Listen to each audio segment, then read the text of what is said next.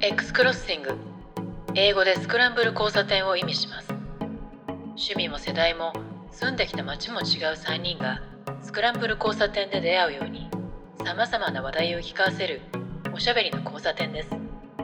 今日の X クロッシングであなたが出会うのはどんな話題でしょう、えーこんにちは上野美香です。X クロッシングも1周年を迎えて、えーめでたいというところです。マーケティングとプロダクトマネジメントの支援をやってますこんにちは、えーニューヨークからお届けしております関信弘です。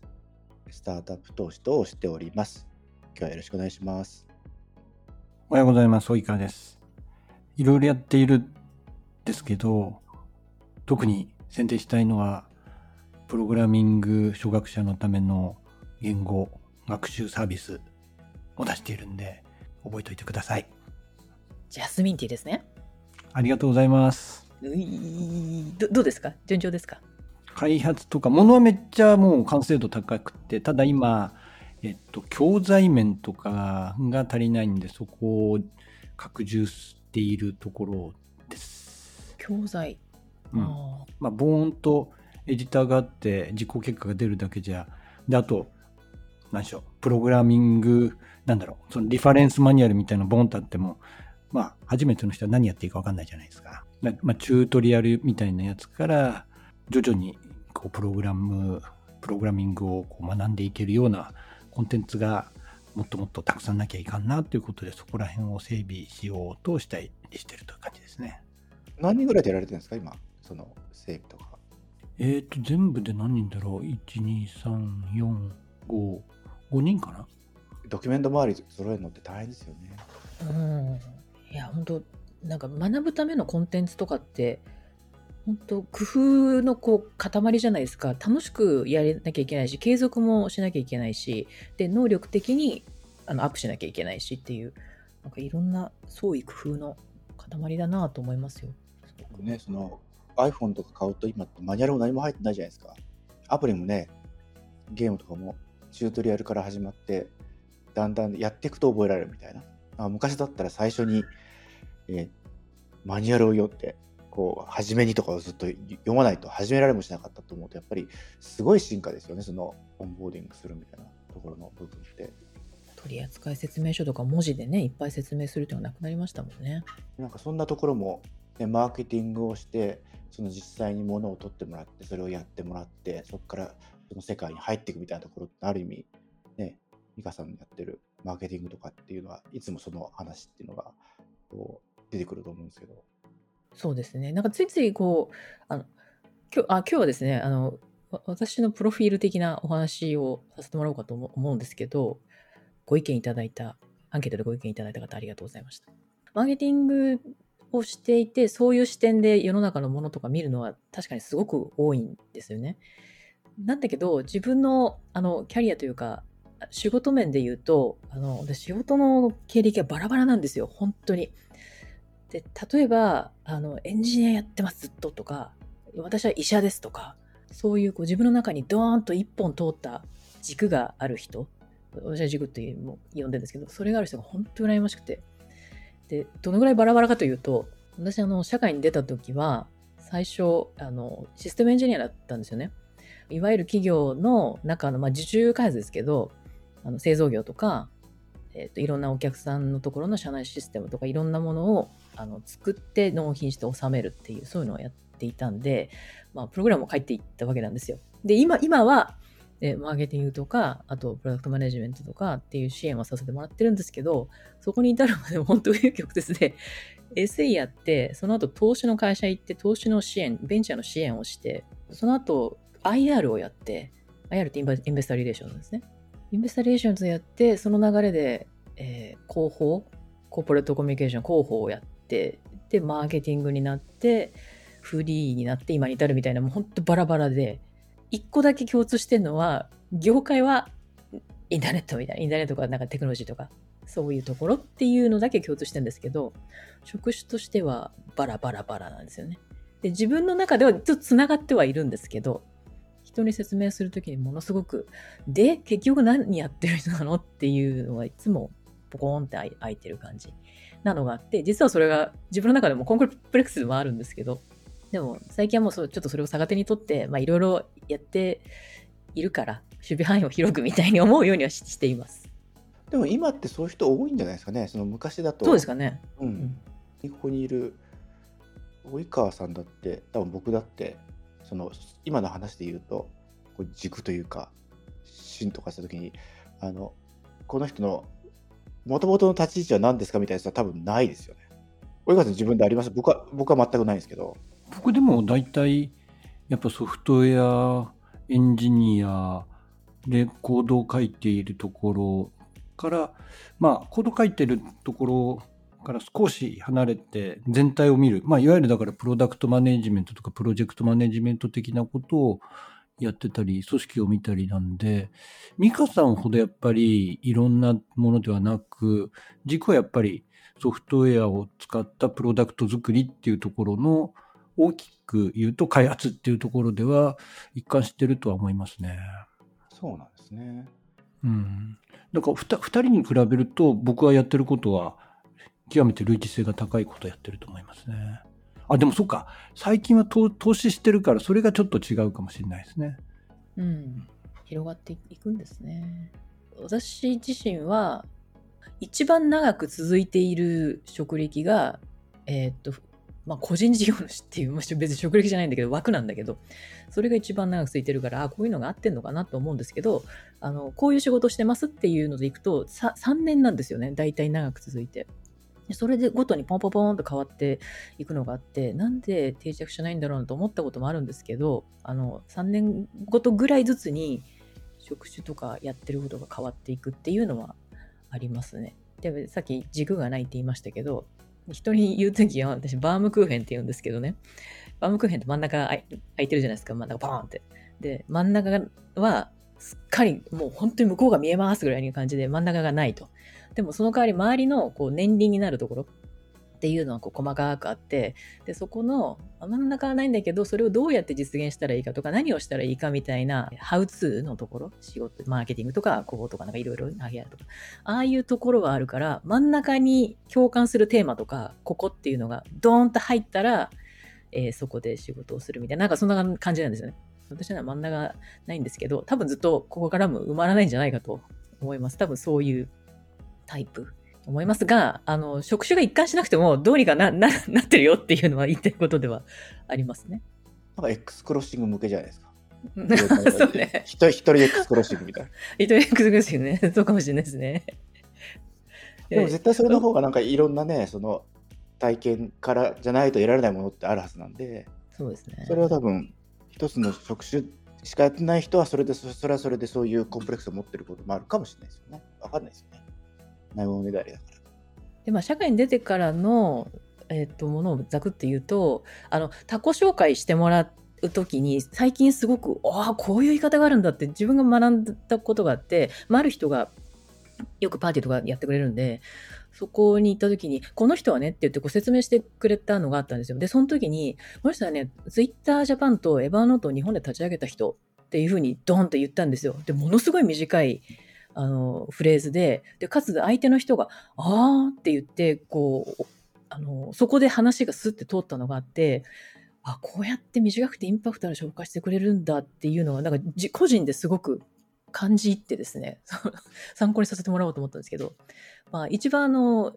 自分の中でターニングポイントになったところはいくつかあるんですけど、で、その中の一つはやっぱりツイッタージャパンとかエバーナットで仕事したっていうのはありますね。そこで日本支社の立ち上げと日本市場のところの開拓っていうのをやったのは一番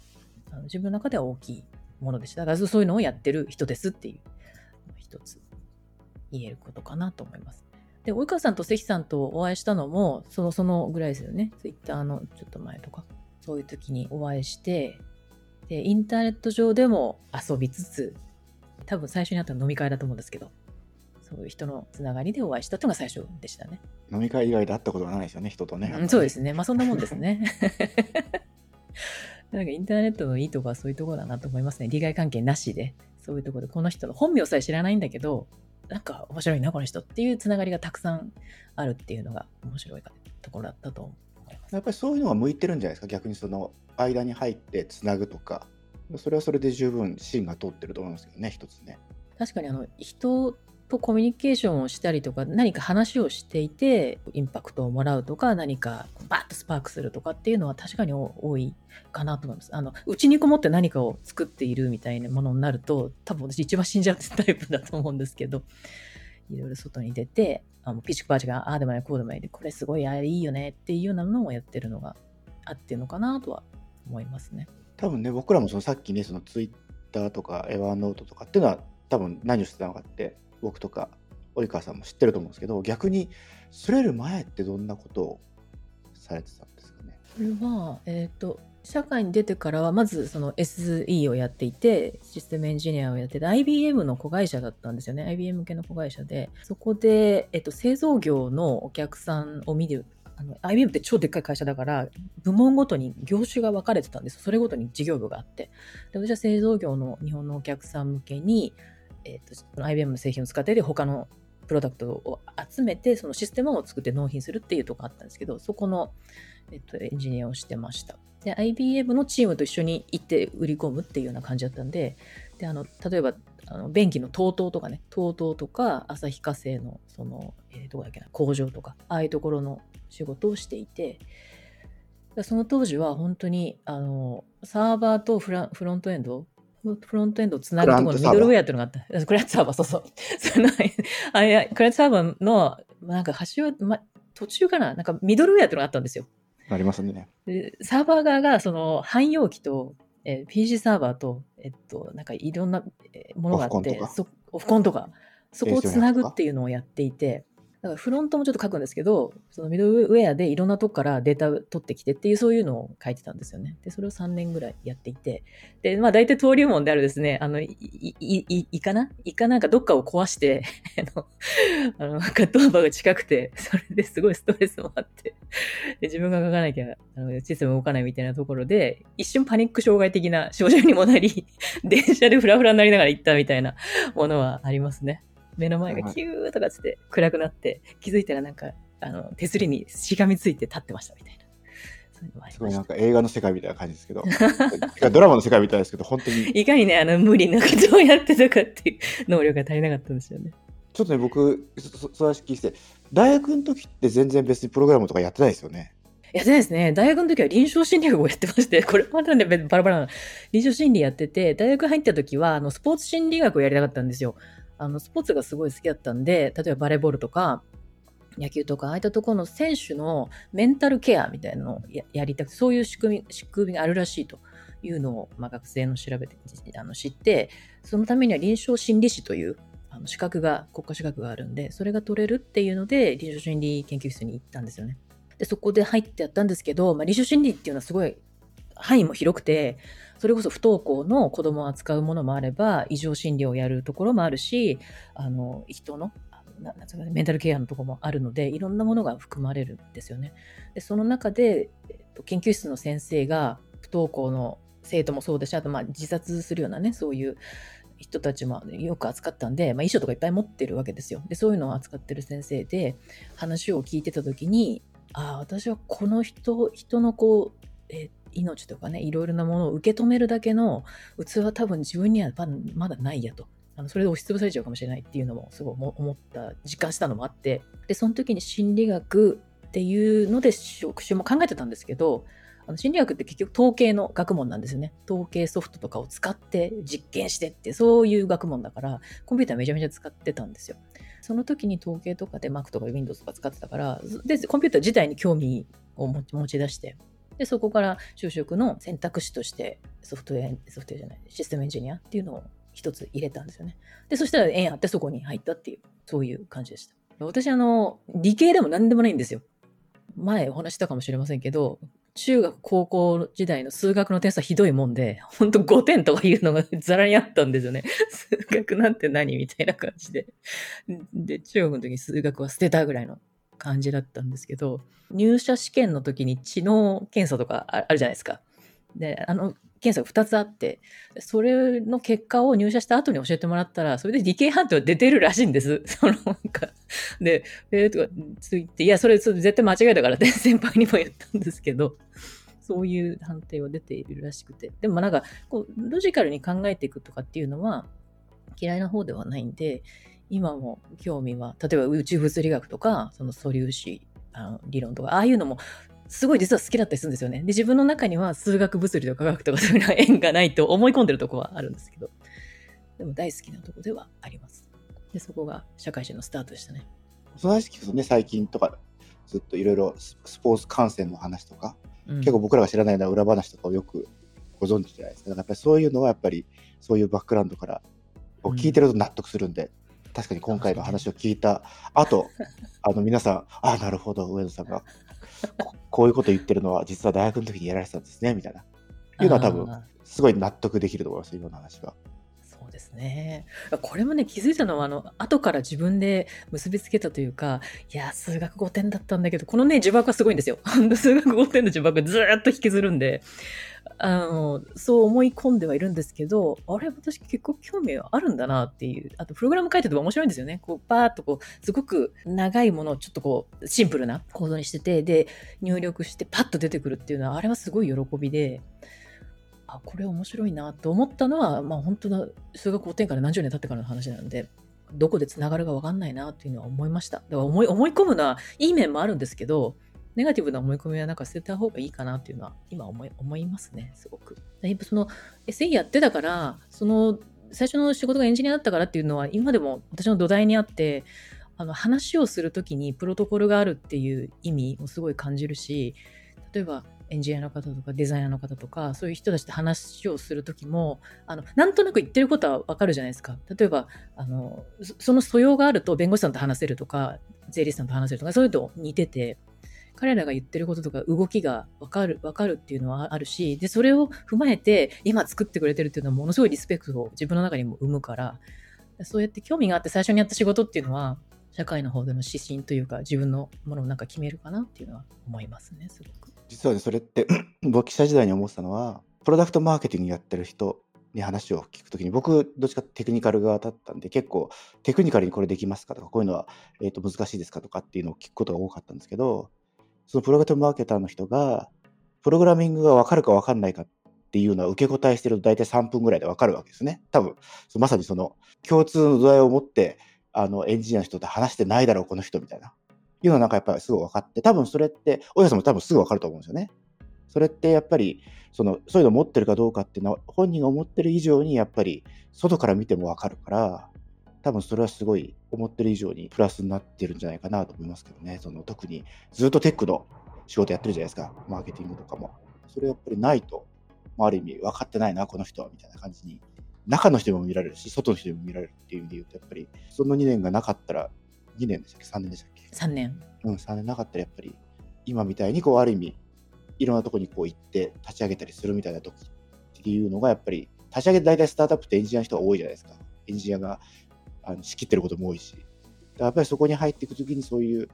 共通の言語なり考え方があるかないかってすごい大きいんだろうなっていうのはちょっと思いますよね、いつも。なんかそそれがあったからあの途中で Developer Relations みたいなね仕事とかイベントやったりもするんですよ。ああいう時もあの苦手というよりはもう楽しくてしょうがないみたいな感じなんですよね。こうおこうエンジニアして作ってるの見れるんだとかこの仕組みはどうなってんだろうみたいなそういうところの興味はすごくあったかもしれない。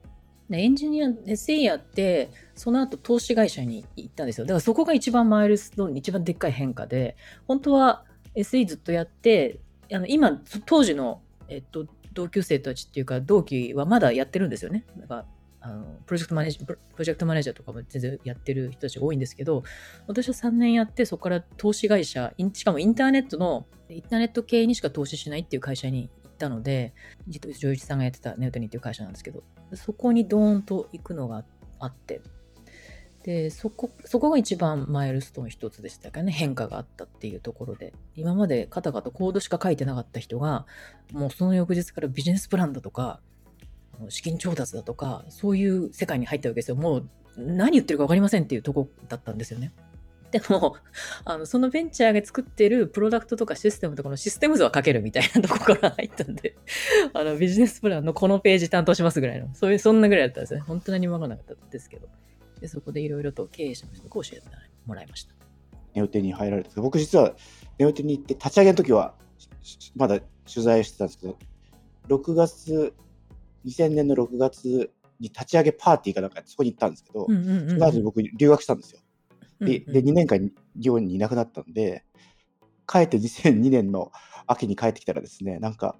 なんかあの頃の勢いがなくなってんだけど、どうした？みたいな感じで、そうそうそうそう。その2年間どうした？んだって思ってたんですけど、で逆に言うと、どういう経緯で SE から投資会社入ったんですか？それはですね、あの、やっぱ人、人なんですよね。私のこ3年ごとに変わってるっていうのも全部人がきっかけで変わるんですけど、そのエンジニアをやっていた会社に三菱商事、親会社なんですけど、三菱商事から出向で社長が来てたんですね。で、その社長をやってた方が、まあ私も採用していただいた方で、もう社会人のお父さんみたいな方なんです。今でもお世話になってるんですけど。で、その方が三菱商事を辞めて、あのまだその時もあの最前線の人なんですよね50代だし三菱商事も事業部長みたいな人なんでその人が三菱商事を辞めるとあのでかい商社を辞めてかつどっかの、えー小さい会社に行くっていうのを聞いたんですよね。で私その時まだ SE やってるんでえーとかっていう感じだったんですよ。で調べていったらその伊藤浄一っていう人がやってるインターネットまだまだ当時インターネットってあのビジネスになるのぐらいの頃だったんですけどでもすごくビジネスモデル変わるよって世の中が盛り上がってる時ででそういう会社に行ってというのを調べてこの会社ってなんだっていうふうに言ってそそれがきっかけで受けたんですよね。でそしたらあのいろんな今でもあのお付き合いがある渡辺千佳さんっていう方とかあと平田大地さんとかああいう人に出会ってなんかすっごい宇宙人みたいな人たちがいるっていうので面接受けて面白くてでそれで取っていただいたっていうそういう感じですでその時も面接の時に「いや私エンジニア SE なのでそういう仕事ありますか?」っていうので聞いたんですよねでもちろんそういうあの社内的なエンジニアはあるっていう話だったんででそこでというはずだったんだけど、まあ大体小さい会社ってそんそんな予定通りに行くわけないじゃないですか。で、入ったら何でもやるってことになって、じゃあこの会社の支援のビジネスプランからビジネスプランの、作成の支援からやりましょうっていうのをちかさんと一緒に、ちかさんの下についてやったんですけど、っていうのやったで、もう大転換で全く分からなかったんですけど、そういうスタートでしたね。で、そこからなんかいろんなところに手を出してっていう歴史が始まったのかもしれません。で、その後、ベンチャー投資をずっと3年ぐらいやって、その後、あの、ちっちゃくなってね、あんまりうまく成功しなかった会社だったんで、小さくなってしぼんで辞めて、えっと、ベリサインっていう、当時認証の会社ですね、アメリカに親会社があって、っていうベリサインっていうセキュリティの会社に行って、で、そこはちょうどその新規事業があったんで、新規事業開発室っていうところに、まあ、ベンチャー投資とかもやっていて、新しい事業に馴染みがあったんで、新規事業開発っていうので入ったんですけど、そのベリサインジャパンが日本で上場するという動きの真っ只中だったんですよね。で、その時に、あの、片手間で IR とか IPO の準備をしてたんですよ。で、その時に片手間でできるようなもんじゃないんですよね。やっぱり IPO の準備も IR も。で、それも上場する直前とした時と、で、その後 IR の体制を作っていかなきゃいけないんで、で、その時に新規事業とやってたんですけど、半分ずつ。まあ、これ全然無理だから、半分無理だから IR 専属にさせてくれって言って、IR を自分でやったんですよね。で、そこであの外資系っていうので、なんで日本で外資系なのに、親会社が上場してんのに日本で上場するのっていうのの中をこう、かいくぐりながら IR っていうのを身につけてやりましたね。で、そこでも、そこも大体3年ぐらいやって、そこ燃え尽きで辞めたんですけど、でその後はすぐ次の仕事じゃなくて、7ヶ月間の無職を経験しまして、ちょっととりあえず休もうみたいなやつやろうと思ったら7ヶ月になって、で、無職の時期で、で、世界を旅しましょうっていうので、先輩とか、あの、まあ、仕事柄外資系とかが多かったんで、いろんなところに拠点にあの、知り合いがいたので、その人たちをこう訪ね歩いたりとかしていたんですよね。で、その時にシリコンバレーに住んでる人たちが多かったんで、で、その時に、えっと、ちょうど、まさきさんがあのいた会社のシクサバートっていう会社のアメリカの本社の方にインターンさせてもらう機会があって、で、その時にあの入ったインターンの経験がやっぱりすごい大きくて、ベンチャーっていうのはあるんですけど、ありとあらゆる職種の人がフリーでやってる経験を持ってたんですよね。それが人事の部長であっても、エンジニアであっても、オフィスマネージャーでも、どんな人でも、あ、私フリーなんだよね、みたいな人がいっぱいいて、それが衝撃だったんですよ。あの、会社員としてしか今までやってきたことがなかったんで、その当時までは。で、それが、ああ、こんな働き方があるんだっていうのを、まあそこはその思ったぐらいで、で、ちょうど、あの、それでじゃあ終わって帰ろうか、日本帰ろうかなって思ったんですね。で、その日本に帰ろうかなと思った時に、そのちかさんに、ポルシェで 車でね、送ってもらってる時に、日本に帰ったらね、あの、ミカちゃん IR もやってたんでしょ？ってすごいそれ専門的な仕事だから、日本に帰ったらやること3つ、みたいな。まず自分の名刺を作る。営業資料を作る。私ではなく、私たちという、みたいな。で、それで仕事できるから、独立してやんなよ、みたいなのを、なんか、ブーとか運転しながら横で言うわけですよ。そう言って、ああ、そうですね、みたいなの聞いたんですけど、いや、これ、そんな簡単に何言ってたらこの人みたいに思ってたんですけど、で、日本に帰ってきて、いろんなじゃあ次の仕事っていうのを探し始めた時にちょうど IR とかね、IP をする会社があったので、IT メディアというメディアの会社だったんですけど、で、そこのお手伝いをするっていう時に、ふと思い出したんですよね。その、誰でもフリーランスで仕事をしてたっていう、あの環境と、あの、ちかさんが、フリーでやってみたらっていう。で、その時に、あの、面談の時に、あ、私ちょっとフリーで個人でやっているんですけれども、そういう働き方でもいいですかってこう試しに聞いてみたら、IT メディアっていう会社も記者さんとかカメラマンとかいろんなフリーの方を抱えている会社だったんで、メディアがね。あ、そうですか、わかりましたっていうふうにこう受け入れてくれちゃったんですよ。でそこから個人事業っていうのが自分でスタートして、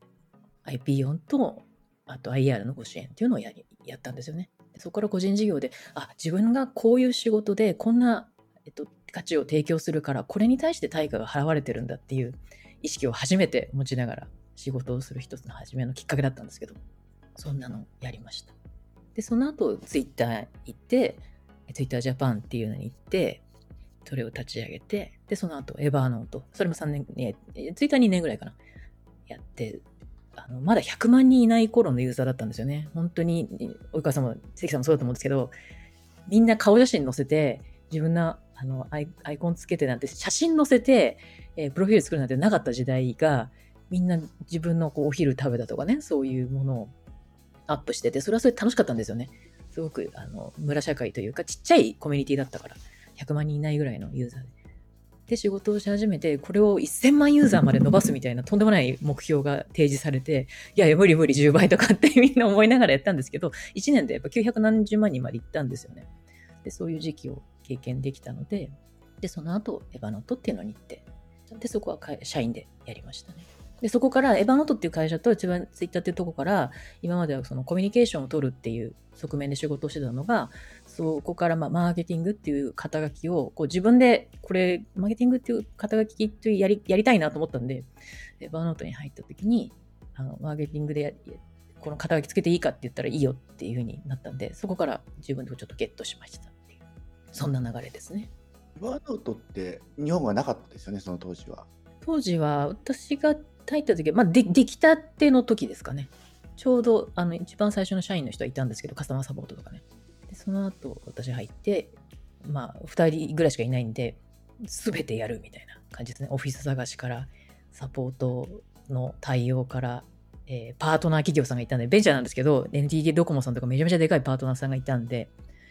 そういう会社とのこうリエゾンとか、あとはプロモーションとかね、そういうのいっぱいやりましたね。なんかそのエヴァノートに入った時ってなんかカントリーマネージャーっぽい動きをしてたような記憶があるんですけど別にそういう意識はあんまなかった意識はあんまなかったですけどその社長でやってたねフィル・リービンっていう人にはあのカントリーマネージャー取らないのが取ってくれというのを一回差しで言ったことあるんですけどいや UD って UD とかで UD とか言って言っててあの私がややってじゃんってみたいな話だったんでまあ動き的にはそういうのはあっったと思いますね。自分の意識はあんまなかったと思いますけど。外から見たらそう見えてたから、ね、フィルだけじゃなくて多分僕とかもそう見えてたんで、そういう意味で言うとやっぱりこう少しずついろいろ自分が意識してないけどいろんなことをこうまさにバームクーヘンの年輪が増えてっていろんなことできるようになってったっていう感じなのかなみたいな感じでちょっと今日聞いて思いましたね。ね何でもっていうのはそうかもしれないですね。で、バノートが、その、あ、エヴァ長いわ、6年ぐらいやったので、あの、社員でやりつつ、でも社員なんだけど、あの、雑誌の連載をね、こう持ってたんですけど、それも並行でやったりとか、セキュリティカンファレンスやったりとかっていうのは並行でやらせてもらっていて、で、そのエヴァノート後に、今に至るんですけど、その後また再びフリーに戻って、で、そのマーケティングのえ立ち上がりの支援とか広報を、えーベンチャーなんだけど、えっと、広報の経験がない、マーケティングと広報の経験がない人がいるから、それを一緒にこう、並走して走りながら立ち上げましょうっていうようなご支援をしたりとか。で、あとは、ゲームを作ってる、最近、ここのエクスクローシングをよく話してますけど、エンハンスっていうクリエイティブスタジオがあって、あそこでゲームの仕事をしつつ、今は全然ゲームじゃない XR の技術を使ったって新しい技術のサービス開発をする中で新しいチャレンジとして、プロダクトマネジメントっていうのをやらせてもらうっていう、そんな会社感じなんですよね。で、で、でもう一個一つ言っときたいのは、あの、これもバーバークーヘンなのかもしれないですけど、仕事とは関係ない課外活動が結構多くて、私、あの、えっ、と、例えば、そうですね、TEDx 東京、昔あったんですけど、テ TED、TED カンファレンスの、それぞれの地域でやるの TEDx って言うんですけど、TEDx カンファレンスの東京のあのメディアチームとか、当日のそのインタビューして回る役とか、そういうボランティアチームに入ってて、それを何年かやったりとか、その流れで、あのスラッシュアジアっていう、北欧でめちゃめちゃでっかいスタートアップの祭典があるんですけど、それのスラッシュっていうカンファレンスのアジア版やったりとか、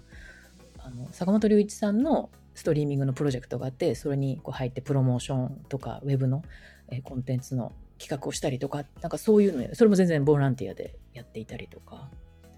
あとツイッターの時に、もう亡くなっちゃいましたけど、ゲームクリエイターの飯野健二さんという人があの呼びかけてバンドを作ったんですよね。で、そのバンド私、楽器一切何もできないんですけど、広報マーケがメメンバーにいても面白くねみたいな、そういう発想でメンバーに入れてもらって、そういう活動したりとか、っていう、こう、課外活動的なものもすごい多くて、それが、まあ、ナレッジとしてももちろんたまるし、いろんなコミュニケーションとかっていうのでも、とてもいい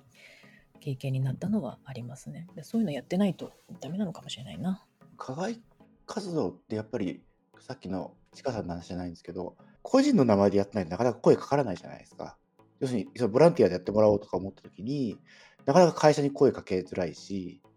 ね、その興味あったらちょっとやらないとかってやっぱ個人ベースで話すことが多いですよね。個人でやってて仕事としてもやるし面白かったらボランティアでもやれますっていうポジショニングって組織に属してるとなかなかそういうその自由度ってないじゃないですか正直言って。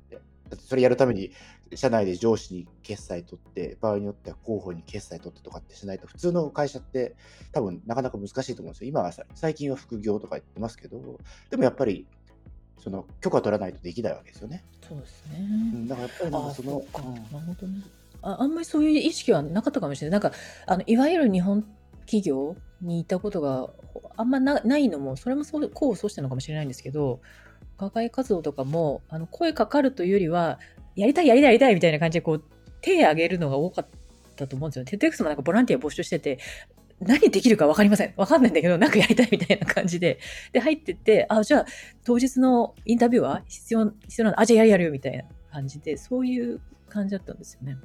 まあ、ノルウェーっていう、そのバンドのやつは声かけていただいたんですけど、他のやつは、何やかやっているか分かんないんだけど、ちょっとやってみたいですっていうのを、こう、わーわー騒いでると、それにつながるみたいなのはあるかもしれない。でもその最初に近くにいるからですよねそういうのが始まる時にあそうですね。近くにいないとそのオポチュニティも回ってこないからやっぱりそうですね、これやりますとかね、ボランティア募集してますとか、そういうのありますね、確かに。それは明らかにそういう動きのフットワークが軽いって感じはしますよね。そうか。でも話を聞いてるとやっぱり株式会社上野美香でやってるからこそ今の美香さんがいるっていう感じもちょっとしなくもないかな株式会社、上野商店。商店とか商会とか言うとちょっとうさんくさくなってくるんで 上野商事とかになってくるとだんだんやばい感じの なってくるんですけどなんかこうおお社会的な王道ってあるじゃないですか。この年で入社して、大きい会社に行って、で、この年ぐらいになったら、え何かをしてとか、で、それで言ったら結婚して子供産んでとかって、こう、こういう描かれた、よくあるパターンっていうのがあると思うんですけど、で私、ことごとくそれに入ってないので、あのそ、そこはちょっとコンプレックスでもある一方で、まあ、ユニークな風に歩んできたかなっていうふうに思うようにはしていたりします。あの、仕事の仕方もそうだと思うし。まあコンプレックス会とかやるとすごい大変だと思いますけど、うん、ですね。でできるだけあのポジティブな方に捉えるようにしたいなと思いますね。あのお女ども的な興味が実際ないって話もしればよかったな少女漫画より少女漫画より少年ジャンプなんですよ、私。子供の頃から。アイドルとか可愛いものよりガンプラが好きだったんですよね。でそういうところが、あの、まあ、最近になって、後になってから言われるんですけど、なんていうんですかね、あの、男の子的な興味があるところと、の人と話が合うみたいなとこあって。で、逆に私、このコスメとか、ファッションとか、女の子が興味ありそうなのあるじゃないですか、キラキラしてる。あれが、あんまり全然金銭に響かないから、そこのとこはね、ちょっと違うんですよね。まあ、だからやっぱりテック、ギーク的なものそうそうそうそうそうそうやっぱりそれはわかりますね。うん。そういう匂いはしてますよ、ずっと。あ、そうですか。うん。もあるんだと思います。ちょっと発散しましたけど、こんな。いやー、面白かったです。かねき聞いてる側からすると全く発散してないですね。あ、本当ですか？面白かったです。うん。よかったです。ふむふむって感じですよね。うんあなるほど、なるほど。というわけで、う上野的な回でした。ありがとうございました。じゃあ、こちらもよろしければ、ぜひアンケートでもっと聞きたいと入れていただければ、第2弾があるかもしれません。